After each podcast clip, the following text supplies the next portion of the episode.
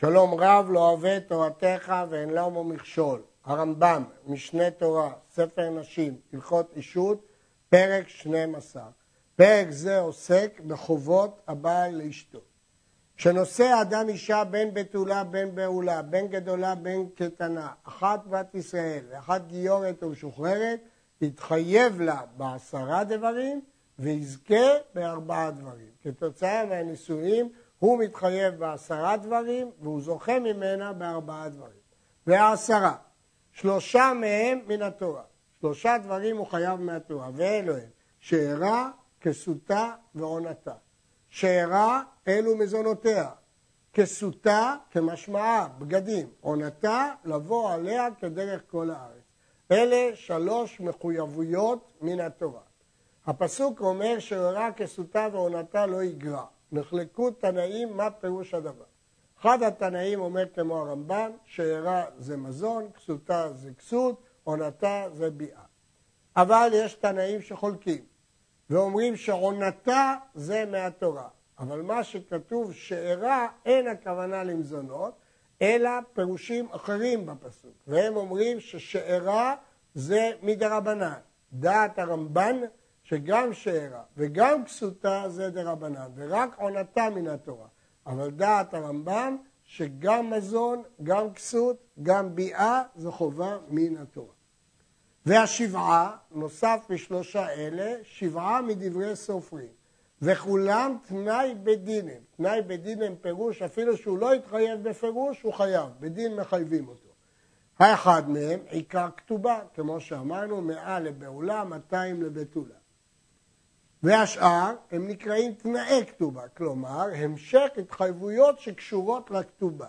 ואלו הם, לרפותה אם חלתה, ולפדותה אם נשבית, ולקוברה כשתמות, ולהיות ניזונת מנכסה ויושבת בביתו אחר מותו כל זמן על מנותה, עד שהיא תחליט להתחתן, ולהיות בנותיה ממנו ניזונות מנכסיו אחרי מותו עד שיתארסו, ולהיות בניה הזכרים ממנו יורשים כתובתה יתר על חלקם בירושה שימכר.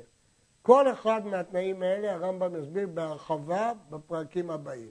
רק נסביר את הדין האחרון, הוא נקרא כתובת בנין דכרין, אישה שנישאה לבעל ויש לה בנים והיא נישאת איתו והכניסה לו נדוניה ויש לה בנים ממנו והוא יש לו בנים מאישה אחרת הרי שהבנים שיש לה ממנו מקבלים עדיפות בירושת כתובתה, כי אחרת ייווצר מצב אבסורדי שהיא תכניס נדוניה מאוד מאוד גבוהה והוא יבוא עם ילדים רבים ולה יש רק בן אחד ממנו ונמצא שהבנים שלו מאישה אחרת ירשו את עמלה ולכן תקנו שהבנים הזכרים שיש לה ממנו יורשים יותר על חלקי הום בירושה עם אחרות כפי שנלמד בפירוט בפרקים הבאים.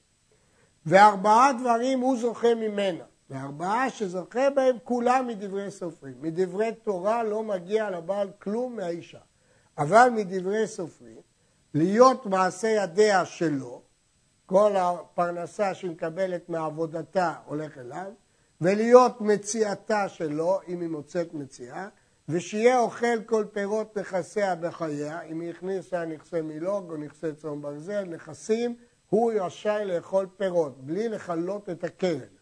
והיא מתה בחייו, יירשנה. והוא קודם לכל אדם בירושה. קודם כל בעל יורש את אשתו.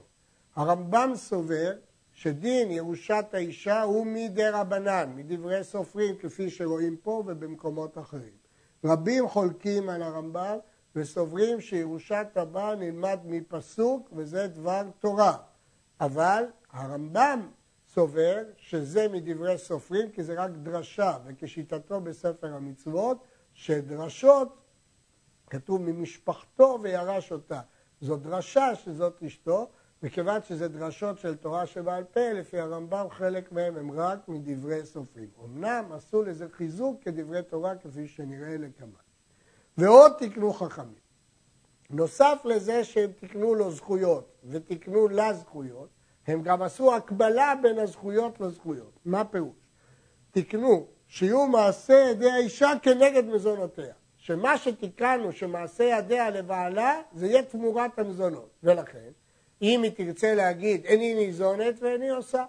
לא רוצה שתזון אותי, ואני לא רוצה לפרנס אותך, היא רשאית. ופדיונה כנגד אכילת פירות נכסיה. למה הוא מחויב לבדותה? כי הוא אוכל את פירותיה. וקבורתה כנגד ירושתו לכתובתה. לפיכך, אם אמרה האישה איני ניזונת ואיני עושה, שומעים לה ואין כופין אותה.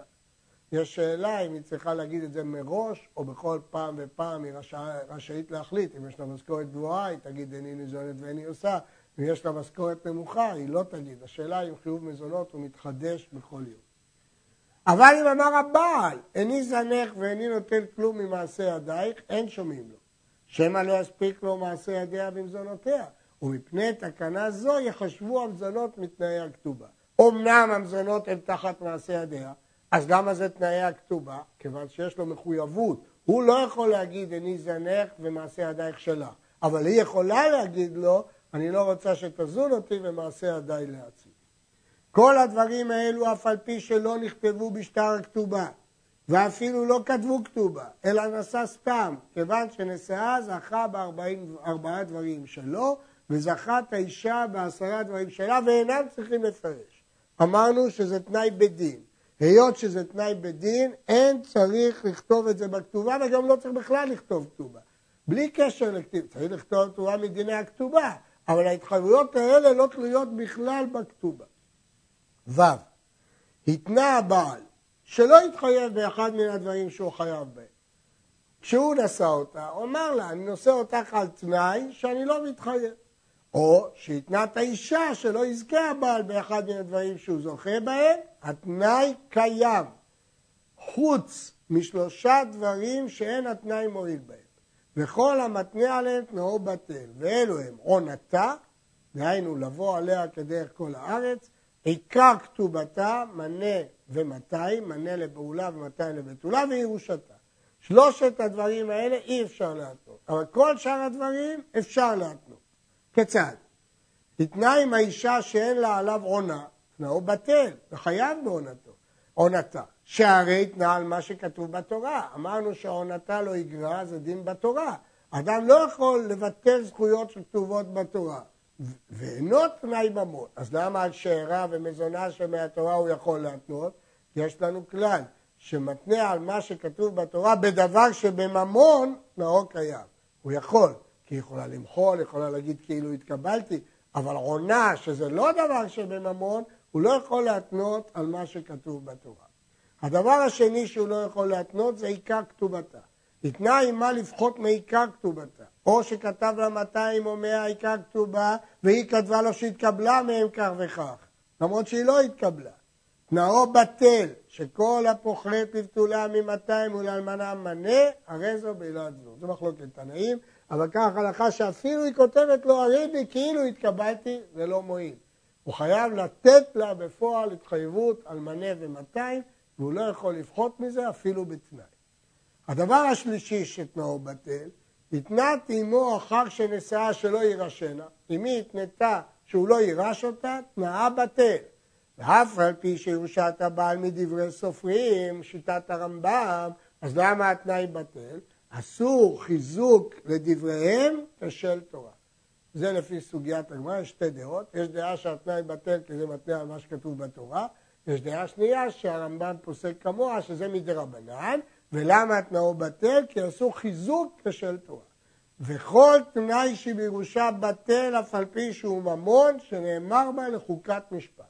יש שאלה, הרי ירושה זה דבר שבממון, ואם זה דבר שבממון, הרי אמרנו אפילו בתורת נאור קיים. אז אפילו שחכמים עשו חיזוק לירושה כדברי תורה, אבל לא יותר מדברי תורה. ובדברי תורה דבר שממון תנאו קיים. התשובה היא, מכיוון שזה ירושה, וירושה זה חוקת משפט. אין מקור מפורש לדברים הללו של הרמב"ם, אמנם הגמרא בבבא בתרא קוראת לירושה דין, לעניין אחר. הוא ראה כל הפרשה להיות משפט, להיות דין, אבל הכלל הזה של הרמב"ם, שבגלל חוקת משפט התנאי שבירושה בטל, הוא חידוש. אחרים אומרים, הוא בכלל לא יכול להתנות, כי ירושה זה דבר שלא בא לעולם. ובשאר הדברים תנאו קיים, כגון שהתנה עמה שאין לה שאר וכסות, על מנת שלא אכל פירות נכסיה, הכל כיוצא בזה, תור קיים, כי זה דבר שבממון. כמה מזונות פוסקים לאישה? כמה אפשר לחייב אותו לתת? פוסקים לה לחם שתי סעודות בכל יום, סעודה בינונית של כל אדם באותה עיר, שאינו לא חולה ולא גרגרן. מאכל בינוני של שתי סעודות, אז היו נוהגים לאכול שתי סעודות ביום, ורק בשבת שלוש סעודות. ומאותו מאכל של אנשי אותה עיר, עם חיטים חיטים, עם שעורים שעורים, וכן אורז או דוחן, או משאר מינים שנהגו בהם, איזה מאפה שנוהגים באותו מקום. ופוסקים לה פרפרת לאכול בה פת, לא פת יבשה, אלא מצרפים אליה פרפרת, כגון קטנית או ירקות וכיוצא בהם, ושמן לאכילה, ושמן להדלקת הנר, ופירות, ומעט יין לשתות, אם היה מנהג המקום שישתו אנשים יין. ופוסקים לה שלוש סעודות בשבת, ובשר או דגים בשבת כמנהג המקום. ונותן לה בכל שבת ושבת מה הכסף לצרכיה, כגון, כגון פרוטה לכיבוס או למרחץ וכיוצא בהם. אם כן, בשבת צריכים לתת כמנהג המקום, ונוסף לזה מה הכסף לצורך כביסה או מרחץ וכיוצא בהם. במה דברים אמורים בעני שבישראל? אבל אם היה עשיר, הכל לפי עושרו.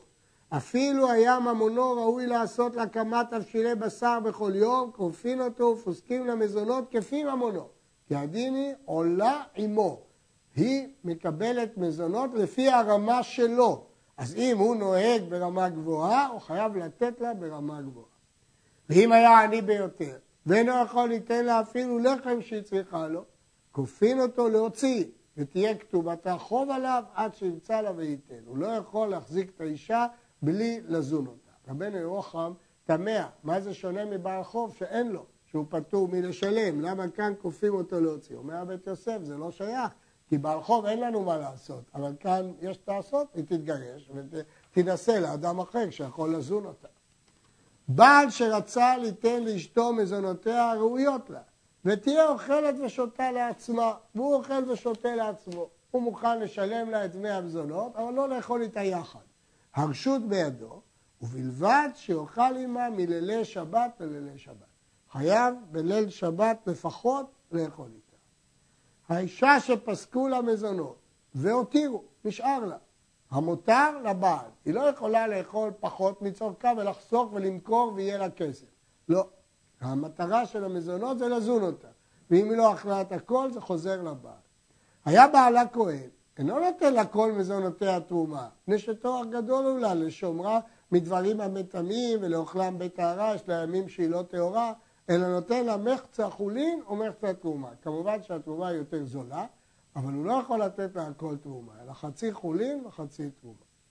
למרות שאשת כהן אוכלת בתרומה, אבל רק בטהרה. כשם שאדם חייב במזונות אשתו, כך הוא חייב במזונות בניו ובנותיו הקטנים עד שיהיו בני שש שנים. עד גיל שש אדם זן, כתוב, זן אדם כשהם קטני קטנים, ועד כמה? עד בני שש. מכאן ואילך מאכילן עד שיגדלו כתקנת חכמים. בעיקר הדין הוא לא חייב, אבל יש תקנת חכמים שתקנו, שגם כשהם יותר גדולים, עד כמה שתקנו. ואם לא רצה, גוערים בו, מחלימים אותו, ופוצרים בו.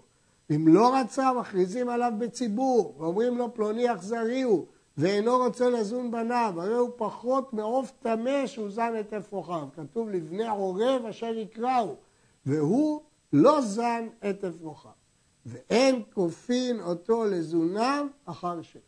אפשר להפציר, אפשר להכריז, אפשר לגרור, אפשר להחלים, אבל אי אפשר לכפות אותו אחר שש. במה דברים אמורים שאי אפשר לכפות?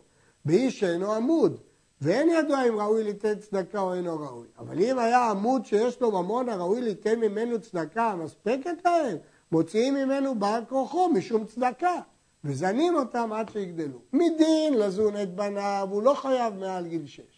ולמרות שמפצירים בו וגוערים ומקלימים, אי אפשר לחוף אותו. אבל מדין צדקה, הוא חייב, כמו כל אחד שחייב לתת צדקה. ולכן מוציאים אותו ממנו בעל כורחו וזנים אותו. ישנם ראשונים אחרים שחולקים אומרים שמשום צדקה אפשר לחוף אותו, אבל אי אפשר להוציא. אי אפשר למכור מנכסיו אם הוא לא נמצא, ואי אפשר להוציא ממנו. מי שהלך למדינה אחרת ובא אשתו לבית דין, לתבוע מזונות. שלושה חודשים מיום הליכתו, אין פוסקים לה בהם מזונות. מחלוקת רב ושמואל, שלא פוסקים בשלושה חודשים ראשונים. חזקה היא שאין אדם מניח ביתו ריקה. אנחנו מניחים שהוא השאיר מזונות. מכאן ואילך פוסקים מזונות. ואם היה לו נכסים, בדין יורדים לנכסיו ומוכרים, מוכרים את קרקעותיו למזונותיה. ואין מחשבים עמה על מעשה ידיה. הרי סוף סוף גם מעשה ידיה לבעלה, אנחנו לא עושים את החשבון. עד שיבוא בעלה, אם מצא שעשת, הרי אלו שלא, אז הוא יכול לתבוע אותה את מעשה ידיה. וכן אם לא עמדה בדין, אלא מכרה לעצמה למזונות, מכרה קיים, ואינה צריכה הכרזה, היא לא צריכה למכור במכרז, ולא שבועה, עד שיבוא בעלה, ויטעון, אם הוא יטען שהיא גבתה יותר מדי, אז הוא יכול לטעון כנגדה. או עד שתבוא לגבות כתובתה אחר מותו, מגלגלים עליה שלא מכרה אלא למזונות שהיא צריכה להם. אז אפשר להשמיע אותה שהיא מכרה רק למזונות. אבל כרגע כשהיא מוכרת למזונות, היא לא צריכה להישבע ולא צריכה ראיות, היא מקבלת את מזונותיה. וכשם שבדין מוכרים למזון האישה שהלך בעלה למדינת הים, כך מוכרים למזון בניו ובנותיו שהם בני שש שנים או פחות, כי זה מעיקר הדין. אבל יתר על שש, אין זנים אותם מחסיו שלא בפניו. אף על פי שהוא עמוד, כי זה רק מדין כפייה, וכיוון שכפייה על המצוות זה לכפות מישהו לתת. כלומר, להכריח אותך למכור, אבל כשהוא בכלל לא נמצא פה, זה לא דין שעבוד, הם לא יכולים לגבות מנכסיו, זה רק דין מצווה. אז רק אם הוא נמצא, הם יכולים לכפות אותו שימכור את נכסיו. וכן מי שנשתתה בדין יהודים לנכסיו ומוכרים וזנים אשתו ובניו ובנותיו שהם בני שש שנים או פחות ומפרנסים אותם. מי שנשתתה בדין יורדים לנכסיו וזנים בני שש או פחות. יש לשאול, נראה מדברי הרמב"ם שבנים שהם יותר משש אין זנים אותם מהנכסים ומי שנשתתה דינו שווה למי שהלך למדינת הים. אבל בגמרא חילקו. ולכן התשובה היא שמי שנשתתה, מה שהרמב"ם אומר, שמוציאים מנכסיו בין שהוא עמוד, בין שלא עמוד. והוא בקטנים עד שש. בזה שווים מי שנשתתה ומי שהלך למדינת הים. אבל בגדולים מבין שש והוא עמוד, פה יש חילוק. בין מי שנשתתה לבין מי שהלך. מי שנשתתה, פוסקים צדקה על ממונו. אפילו מעל שש. אבל מי שהלך למדינת הים, לא פוסקים. הסברה הזאת אומר המגיד משנה. יש מן הגאונים שהורה שאין פוסקים מזונות לאישה שהלך בעלה או שמת בעלה עד שיש שטר כתובה יוצא מתחת ידה. ואם לא תוציא שטר כתובה, אין לה מזונות. שמא נטלה כתובתה מבעלה, אולי כבר שילם לה את הכתובה, או מחלה על כתובתה, ואז אין לה מזונות, כי מזונות צמודים לכתובה, כמו שהתבהר. ויש מי שהורה שפוסקים למזונות, בחזקת שלא נטלה ולא מחלה. למה להניח שהיא מחלה או נטלה?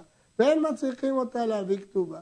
ודעתי נוטה לזה במי שהלך בעלה, הואיל ויש לה מזונות מהתורה, אבל אם מת בעלה, אין לה מזונות עד שתביא כתובה, מפני שהיא אוכלת בתקנת חכמים, ועוד שניזונת מנכסי יורשים ולעולם טוענים ליורש. הרמב"ם עושה פשרה. מי שהלך למדינת הים לא מכריחים אותה להביא כתובה. לצורך מזונות. אבל מי שמת בעלה, היא חייבת להביא כתובה. מדוע? כי מי שהלך מדינת הים הוא חי, אז מזונותיה מהתורה לפי הרמב"ם. אבל מי שמת, מזונותיה רק מתקנת חכמים, מתנאי כתובה. ולכן, רק אם היא תביא את הכתובה. טענה שנייה, עכשיו יש יורשים, אנחנו טוענים לטובת היורשים.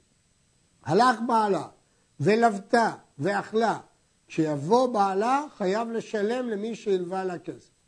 עמד אחד מדעת עצמו וזנה משלו, אם יבוא הבעל אינו חייב לשלם לו. והרי זה איבד את מעותיו. לשון המשנה הניח מעותיו על קרן הצבי, פני שלא ציווהו לזונה, והיא לא לבתה ממנו. היא לא לבתה, הוא לא ציווה, הוא מיוזמתו זן אותה, זה גמילות חסדים, הבעל לא חייב להחזיר. הבעל שאמר לאשתו בשעה שהלך, כלי מעשה ידייך במזונותייך, אין לה מזונות. שאילו לא רצתה בדבר זה ולא סמכה דעתה, היה לה לטובו, או לומר לו אין, מעשה ידיים מספיקים לי. הרי אישה יכולה להגיד שמזונותיה תחת מעשה ידיה, ויכולה להגיד, איני ניזונת ואיני עושה. כאן הבעל אמר לה, אבל היא הסכימה. אם היא לא הייתה מסכימה, הייתה אומרת לו, לא, אני לא מוכנה, אני רוצה שתיתן לי מזונות. כיוון שהיא הסכימה, אז אין לה מזונות. הרי שעמדה בדין ופסקו לה מזונות, ומכרו בדין ונתנו לה, או שמכרה היא לעצמה. הוא בא הבעל, ואמר, הנחתי לה מזונות. זה לא בצדק מכרתם, יש לה מזווה מלא מזונות. הרי זו נשבעת בנקיטת חפץ שלא הניח לה. לא תבעה ולא מכרה, אלא שהתת שבה הוא אומר הנחתי, והיא אומרת לא הנחת אלא לוויתי והתפרנסתי, נשבע שבועת הסד שהניח לה ונפטר ויישאר החוב עליה. כיוון שהמוציא מחברו עליו הראייה, היא באה להוציא ממנו, אז נשבע שבועת הסד, הוא כופר הכל והוא פטור. מכרה מטלטלין, ואמרה במזונות מכרתי, לטובת המזונות, והוא טוען ואומר מזונותייך הנחתי, נשבעת שבועת הסד שלא הניח. מה הסברה? כיוון שלא מכרה קרקע אלא מטלטלין, היא יכולה בכלל לכפור ולומר אין לך בידי כלום, ואז היא לא הייתה נשבעת אלא הסת. אז לכן גם פה היא לא נשבעת אלא הסת, זאת סברת הרמב"ם. הרי שלא טבעה ולא לבתה ולא מכרה, אלא דחקה עצמה ביום ובלילה ועשתה ואכלה, אין לה כלום. היא לא יכולה להגיד, בגלל שלא הנחתי לי מזונות, התאמצתי מאוד, ולכן זה יהיה שלי. לא, היא צריכה להתאמץ, היא צריכה ללוות, לאכול, ואז הוא חייב להחזיר את ההלוואה.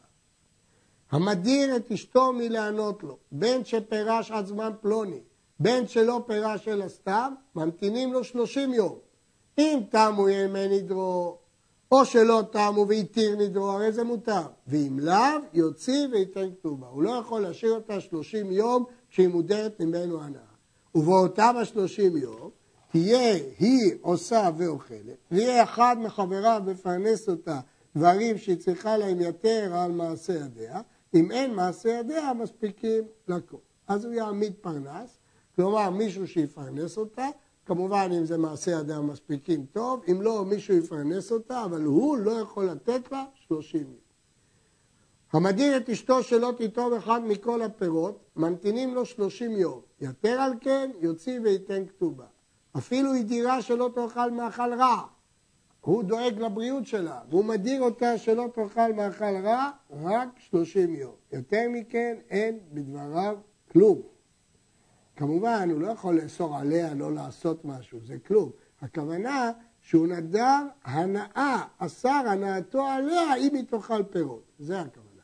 סתם להגיד לה שהוא מדיר אותה לא תאכל פירות, הוא לא יכול. הוא מדיר אותה שלא תהנה ממנו אם הוא תאכל פירות. נדרה היא שלא תאכל אחד מכל הפירות, וקיים לה את נדרה, או שנדרה בנזיר ולא הפר לה. אם רצה שתשב תחתיו ולא תאכל פירות, תהיה נזירה, תשב, כי היא נדרה. הוא לא מנע אותה.